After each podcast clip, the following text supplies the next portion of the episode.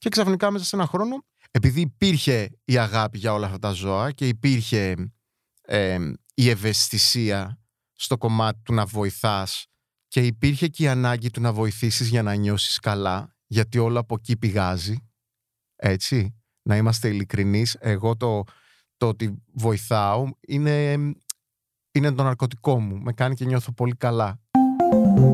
Streamy.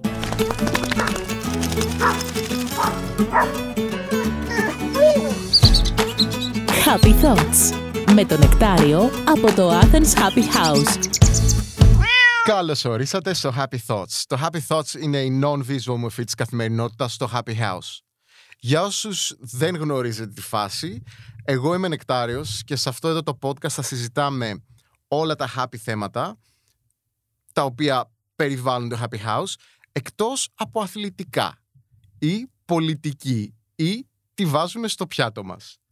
Στο spectrum λοιπόν της φάσης του Athens Happy House, αυτό που έχουμε δημιουργήσει, κολλάνε όλοι οι άνθρωποι που αγαπάνε τους σκύλους, αγαπάνε τις γάτες, αγαπάνε όλων των ειδών τα ζωάκια και αγαπάνε και τη φύση. Το Happy House λοιπόν για τους φίλους που δεν γνωρίζουν είναι ένα σπίτι σαν λατάλα. Έχει πόρτες, καλά εσωτερικές πόρτες δεν έχει, τώρα τις φτιάχνουμε. Έχει παράθυρα, έχει έπιπλα. Εκεί που θέλω να καταλήξω είναι όμως ότι το Happy House είναι ακριβώς η έννοια της λέξης. Είναι, ένας, είναι ένα χαρούμενο σπίτι, δεν είναι οργανισμός, δεν είναι σωματείο, δεν είναι φιλοζωική. Είναι το σπίτι ενός μοναδικού ανθρώπου και όταν εννοώ μοναδικό εννοώ μιας μονάδας και πολλών τετράποδων πλασμάτων ζώων. Ε, καταλαβαίνω ότι στην ελληνική πραγματικότητα αυτό είναι κάτι το οποίο δεν τον συναντάς πάρα πολύ συχνά και νομίζω γι' αυτό όλοι έχετε αποκτήσει αυτό το φοβερό ενδιαφέρον γύρω από το σπίτι. Αλλά για μας αυτή είναι η πραγματικότητά μας, είναι η καθημερινότητά μας. Είναι ο τρόπος με τον οποίο ξυπνάμε το πρωί και κοιμόμαστε το βράδυ, ο ένας πάνω στον άλλον, ο ένας μαζί με τον άλλον. και εδώ λοιπόν, σε αυτό εδώ το, το podcast, θα συζητάμε άλλες φορές φοβερά σοβαρά για θέματα τα οποία μπορεί να προβληματίζουν πέρα από μένα και εσάς αλλά και θέματα τα οποία είναι τελείως ασόβαρα. Δηλαδή, ο Μπράξεν χτύπησε τον νύχη του. Πάμε να ζήσουμε το δράμα μας. Γιατί ο Μπράξεν χτύπησε τον νύχη του. Για όσους δεν ξέρετε ποιος είναι ο Μπράξεν, θα σας προσκάλω να μπείτε σε όλα τα social του Athens Happy House, να τα ξεψαχνίσετε, να τους μάθετε, ώστε να μπορείτε και εσείς που δεν είσαστε από την αρχή, από την εποχή των κατακλυσμών μαζί μας, να παρακολουθείτε την ιστορία. Τώρα, για να μπορέσουμε να του δώσουμε όλο αυτό ένα σκελετό, μια μορφή, ρε παιδί μου, πρέπει να σας πω πώς ξεκίνησε αυτή η φάση.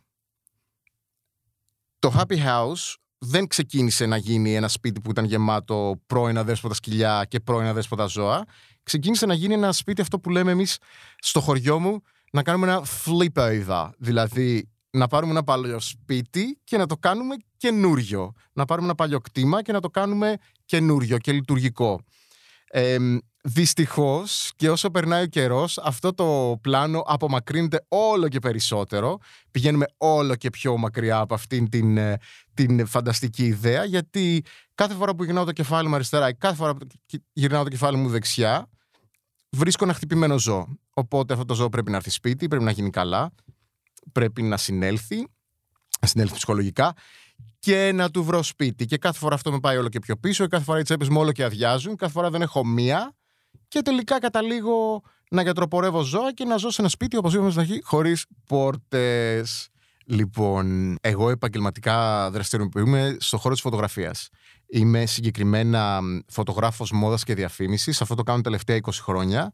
Στην Αυστραλία, λοιπόν, ήμουν ένα ερωτικός μετανάστης. Ζούσα εκεί με, με τον πρώην σύντροφό μου, ε, ο οποίος είναι πολύ αγαπημένος άνθρωπος στη ζωή μου, ακόμα και σήμερα. Τον υπερλατρεύω. Ε, όπως όλα τα καλά ξεκινάνε, κάποια στιγμή έτσι και τελειώνουν. Οπότε μετά από πάρα πάρα πολλά χρόνια και επειδή εμείς μεγαλώσαμε μαζί και κάποια στιγμή οι άνθρωποι, ξέρεις, οι δρόμοι τους ρε παιδί μου χωρίζουν χωρίς να το καταλαβαίνουν και ενώ μπορεί να συμπορεύονται, ε, έχουν πια απομακρυνθεί πολύ. Κάπως έτσι έγινε και με εμάς. Και ένα καλό πρωί ήταν και COVID. Ξέρεις, ο COVID άλλαξε πάρα πολλά πράγματα στη ζωή των ανθρώπων. Ε, εμείς ζούσαμε με τα τρία σκυλοπαιδιά μας. ε, την Λίλη, την, η οποία ζει μαζί μου στην Ελλάδα, τον Τρούιμεν και την Μπέλα, ε, οι οποίοι μείναν με τον μπαμπά τους στην Αυστραλία. Έτσι ένα καλό πρωί λοιπόν, όπως ήταν COVID και είχα ζοριστεί φρικτά και ήμουν σε μια κατάσταση, ε, και θα το συζητάμε αυτό στο podcast, ήμουν σε μια κατάσταση με ένα mental health που ήταν σε μια σακούλα σκουπιδιών και πεταγμένο μέσα. Ε, λέω ή θα σηκωθείς και θα φύγεις ή δεν ξέρω τι θα κάνεις θα αποτρελαθείς τελείω εδώ, θα ρημάξεις την κατάθλιψη.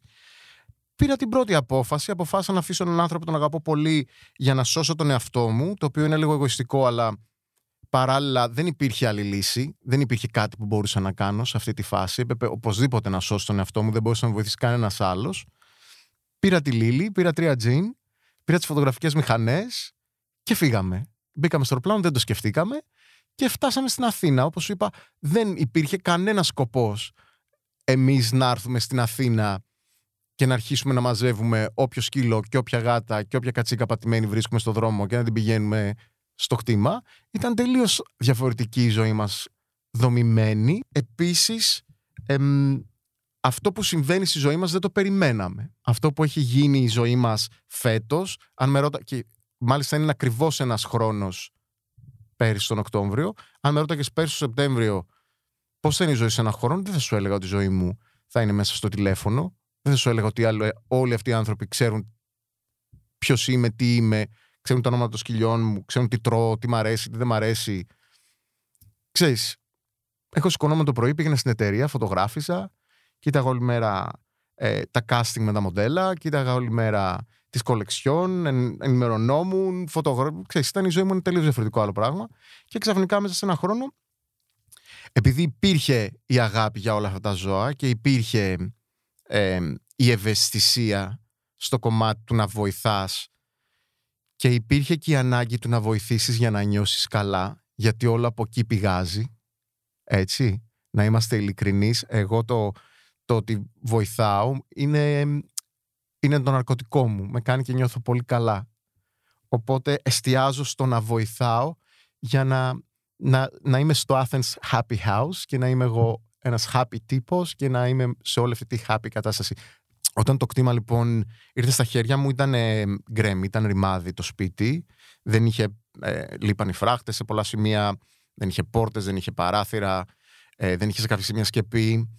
Ε, και μέσα σε αυτό το γκρέμι ζούσε η Μπάνι και η Κούκι, οι οποίες είναι δύο αδελφές, οι αδελφές Τατά, πολύ γιαγιάδες πια, η μία είναι και πολύ άρρωστη και αυτές με συνάντησαν εκεί. Ήταν εκεί ήδη για μένα, με περίμεναν.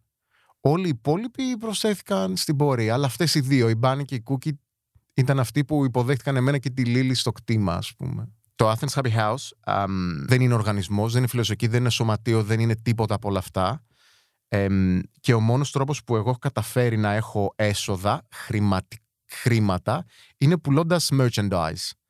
Και επειδή ε, το TikTok, το Happy House ε, έγινε ένα viral sensation και από τις βλακίες που λέω εγώ οι άνθρωποι κολλήσανε πάρα πολύ με τις ατάκες και με τις μορφές των ζώων με τα ονόματα που τους έδωσα.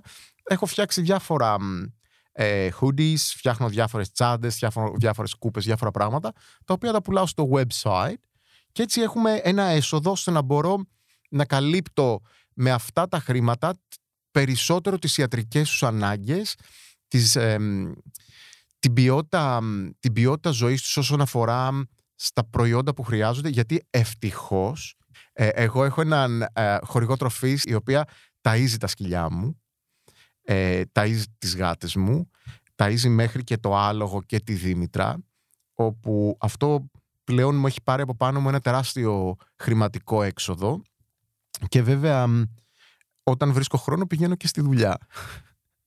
Πια.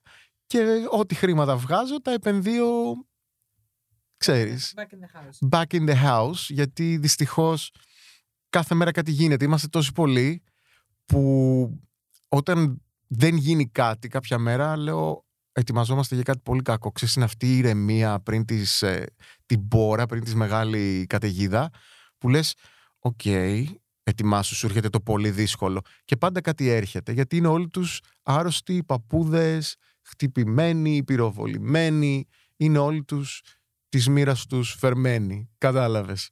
Συνέχεια, κάθε μέρα ανοίγω τα social και βρίσκω μέσα μηνύματα από ανθρώπους που χρειάζονται βοήθεια. Απ' την άλλη, ρίζει κορίτσια, γιατί πάντα όλοι κορίτσια είναι στο δικό μου, το ξέρουν οι περισσότεροι. Δεν μπορώ να τρέχω, δεν, έχω, δεν είμαι ε, ο Spider-Man. Δεν γίνεται σε όλα αυτά τα μηνύματα να φύγω και να πάω να βοηθήσω όλα αυτά τα ζώα. Όταν μπορώ και έχω το χώρο, το χρόνο και το χρήμα, πάντα θα το φέρω το ένα. Εγώ έχω έναν αριθμό δικλίδας, δηλαδή λέω 11 σκυλιά. Πάντα προσπαθώ να είμαι στα 11 σκυλιά. Μετά γίνεται πολύ δύσκολο. Οι άνθρωποι θυμώνουν όταν θα τους απαντήσω πιάστο και πηγαίνετε στο γιατρό. Γιατί καταλαβαίνω ότι κάποιοι μπορεί να, κάποιοι μπορεί να μην έχουν το know-how να βοηθήσουν ένα ζώο και εκεί θα προσπαθήσω να μπω συμβουλευτικά και να τους βοηθήσω. Και εγώ δεν είμαι δήμον, δεν είμαι ούτε κτηνίατρος ούτε εκπαιδεύτρια σκύλων. Ένας τύπος είμαι που βοηθάει ζώα, φροντιστή είμαι έτσι. Θα μπω λοιπόν και θα τους βοηθήσω. Οικονομικά δεν μπορώ να βοηθήσω σχεδόν τα δικά μου. Δεν μπορείς δηλαδή να με πας και να μου πεις: Θέλω να έρθει να στηρώσει μια γάτα που έχω στην αυλή μου, γιατί γεννάει συνέχεια γατιά. Ρε φίλε, μην πας για καφέ δύο εβδομάδες, 40 ευρώ κάνει μια στήρωση. Μάζεψέ τα. Μαζευτεί, μαζευτείτε με την παρέα σου και πες: Σήμερα στηρώνουμε τη φιφινέλα. Πάμε όλοι μαζί να στηρώσουμε τη φιφινέλα. 5 ευρώ καθε, ο καθένας μας, κάθε μια μας. Τα μαζεύουμε, πάμε στον κτηνίατρο, σε μισή ώρα τέλειωσε η φιφινέλα, στηρώθηκε. Μέσα λοιπόν από το podcast, και το podcast έχει το εξής καλό. Δεν βλέπεις την ηλίθια μου μούρη, που μπορεί πολλές φορές να σε αποσυντονίζει. Ακούς τη φωνή μου, η οποία πολύ σου βάζει και για ύπνο. Ε, τι γίνεται, μέσα από εδώ, μέσω των άλλων social media, θα μαζεύουμε τις ερωτήσεις και θα στείλουμε τις εκπομπούλες. Δηλαδή, εδώ θα σας φέρω τον Κελεμπέκογλου, κτηνίατρος, θεότητα, επιστροφή στο μέλλον. Θα έρθει, θα τα πούμε. Γιατί είναι σημαντική η στήρωση; Γιατί είναι σημαντικό να κάνουμε εξετάσεις αίματος σκύλου. Γιατί είναι σημαντικό να, να προλαμβάνεις την κατάσταση σε ένα ζώο; Τα ζώα είναι ζωντανοί οργανισμοί, αρρωσταίνουν. Είναι OK να αρρωσταίνουν, όπως και εμείς είναι OK να αρρωσταίνουν. Είναι OK να μην νιώθουμε καλά. Έτσι και αυτά. Ε, μετά θα συζητήσουμε πολύ με ανθρώπους που είναι ακτιβιστές. Που πραγματικά έχουν αφιερώσει τη ζωή τους στα ζώα. Πραγματικά έχουν αφιερώσει τη ζωή τους στο να βοηθάνε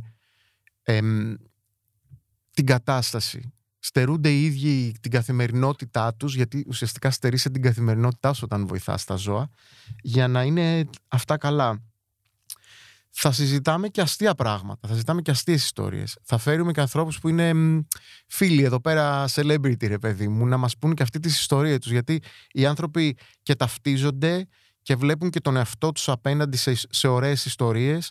Μα πάνω απ' όλα μαθαίνουν. Ξέρεις, παίρνω πολύ συχνά ένα μήνυμα. Μου έστειλε μια κυρία της προάλλης ένα φανταστικό μήνυμα και μου λέει: Εγώ μέχρι τα 40 μου δεν αγαπούσα τα ζώα. Και είναι πολύ φοβερό να σου πει κάποιος ότι από τις βλακίες που κάνεις, εγώ έμαθα να αγαπάω τα ζώα. Ξέρεις, ένας άνθρωπος που δεν σχαινόταν να κουμπίσει μια γάτα και μέσα από τη δική μου τη γάτα μου λέει εσύ έμαθα να αγαπάω τα ζώα, τα φροντίζω, τα σκέφτομαι, θα πιάσω ένα ζώο, θα το πάω στο γιατρό, να το στηρώσω. Μπορεί να μην τα βάλω στο σπίτι μου, αλλά έμαθα να τα σέβομαι. Αυτό είναι. Αυτό είναι το πολύ βασικό, να μάθουμε να τους σεβόμαστε. Σίγουρα δεν θα κάνουμε τον έξυπνο. Εγώ δεν έχω καμία γνώση για τίποτα προσωπική οτιδήποτε γίνεται, δηλαδή στραμπουλάει, φεύγει το, το σελάκ της μπάνη που έκανε, πάμε στον κτηνίατρο. Δεν αποφασίζω μόνος μου, δεν έχω, δεν έχω τέτοιες γνώσεις να μπορέσω να λύσω ένα ιατρικό θέμα, ούτε μπορώ και να τους κουρέψω, μακάρι θα γλιτώνα πάρα πολλά λεφτά, αλλά θα έχουμε μέχρι και γκρούμερ εδώ να μας εξηγήσει πώς μπορούμε σωστά να χτενίσουμε, να πλύνουμε, να κόψουμε τα νύχια, πολύ βασικό στο σκύλο μας. Έτσι. Ή γιατί δεν πρέπει να τους κόβουμε τα νύχια πολύ κοντά, ή γιατί πρέπει να πάμε στο γιατρό να το κάνει αν δεν είμαστε σίγουροι. Όλα αυτά είναι ερωτήσεις που νιώθω ότι οι άνθρωποι τις αγνοούν, δεν τις γνωρίζουν. Ξέρεις. Και καλό είναι, καλό είναι μέσα από όλη αυτή, ρε παιδί μου, την ελαφρότητα του θέματος και εκεί πρέπει να βάζω και το stop να μην το πηγαίνω πολύ βαθιά. Πρέπει κάπως να, να το κρατήσουμε σε ένα επίπεδο αστείο να τους, να τους βοηθήσουμε, να μάθουν πέντε πράγματα παραπάνω. Πάνω απ' όλα να μάθουν να τα σέβονται. Λοιπόν, κάπως έτσι φτάνουμε στο τέλος του πρώτου αναγνωριστικού podcast. συνεχίζουμε. Περιμένω σε όλα τα social τις ερωτήσεις σας. τις αμφιβολίες σας, τις σκέψεις σας, τις ανησυχίες σας για, όλα, για να γίνουν όλα αυτά εκπομπές. Για να μπορέσουμε όλα αυτά να τα βάλουμε κάτω από τη δική σας σκέψη στο δικό μου στόμα και στο στόμα των καλεσμένων για να λύσουμε πάρα πάρα πολλές απορίες. Είμαι ο Νεκτάριος, είμαστε στο Streamy και ακούμε το Happy Thoughts. See ya!